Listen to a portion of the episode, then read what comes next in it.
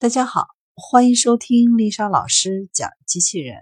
想要孩子参加机器人竞赛、创意编程、创客竞赛的辅导，找丽莎老师。欢迎添加微信号 153-5359-2068 或搜索微信公众号我最爱机器人。今天丽莎老师给大家分享的是机器人教授给西点军校的学员上哲学课，对答如流，还能进行辩论。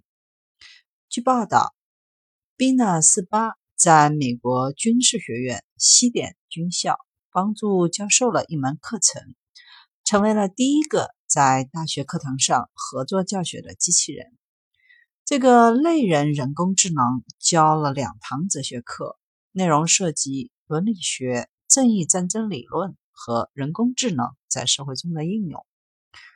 多年来一直使用 Bina48 教学的威廉·巴里决定把这个机器人放到教室里的学生面前，看看它是否能够支持一种图书馆教育的模式。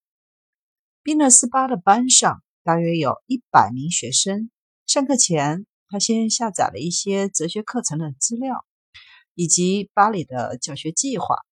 巴里把这些材料称为精神文件。巴里说，我们要求学生不要引诱他往网络那一块讲，因为他很可能跑题，跑到维基百科或者斯坦福学百科。我们只想用算法来操纵他，他能够从背景知识中回忆信息，进行授课，并能够回答学生提出的问题。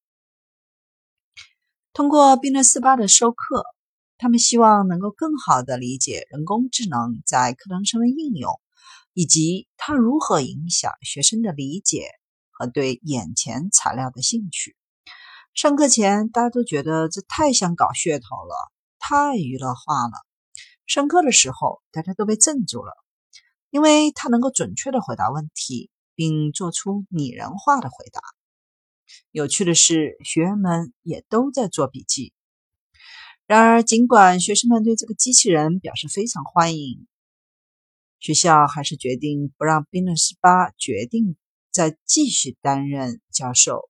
原因是 Bina48 在跟上课程的进度方面有一些困难，可能它更适合那些文化程度低的内容。机器人有资格独立教授课程，本身就是一件很令人惊讶的事。去年 Bina48 从纳穆尔圣母大学一门为期16周的爱情哲学课程中毕业。巴里教了这门课，并训练 Bina48 的人工智能以获取这门课的知识。他可以通过 Skype 来听课和提问。此外 ，Bina48 还与西点军校的学生就战争中的非致命武器进行了辩论。Bina48 于2012年首次亮相，由企业家马蒂娜·罗斯伯雷特研发。他把这个机器人作为妻子宾娜的复制品创造出来。他主要是通过创建一个关于宾娜的记忆、信仰和思想的数据库，以及他分享的社交媒体互动和博客上的信息。因此，这个机器人拥有宾娜的想法和个性。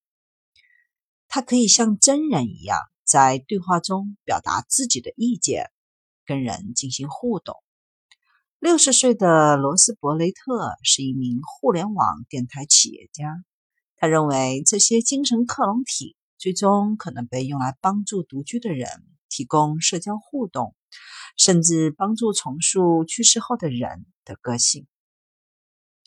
他们花了100多个小时，把关于所有宾娜的记忆、感情和信仰都汇集到了电脑数据库中，使得Bina48可以利用这些信息进行学习和对话。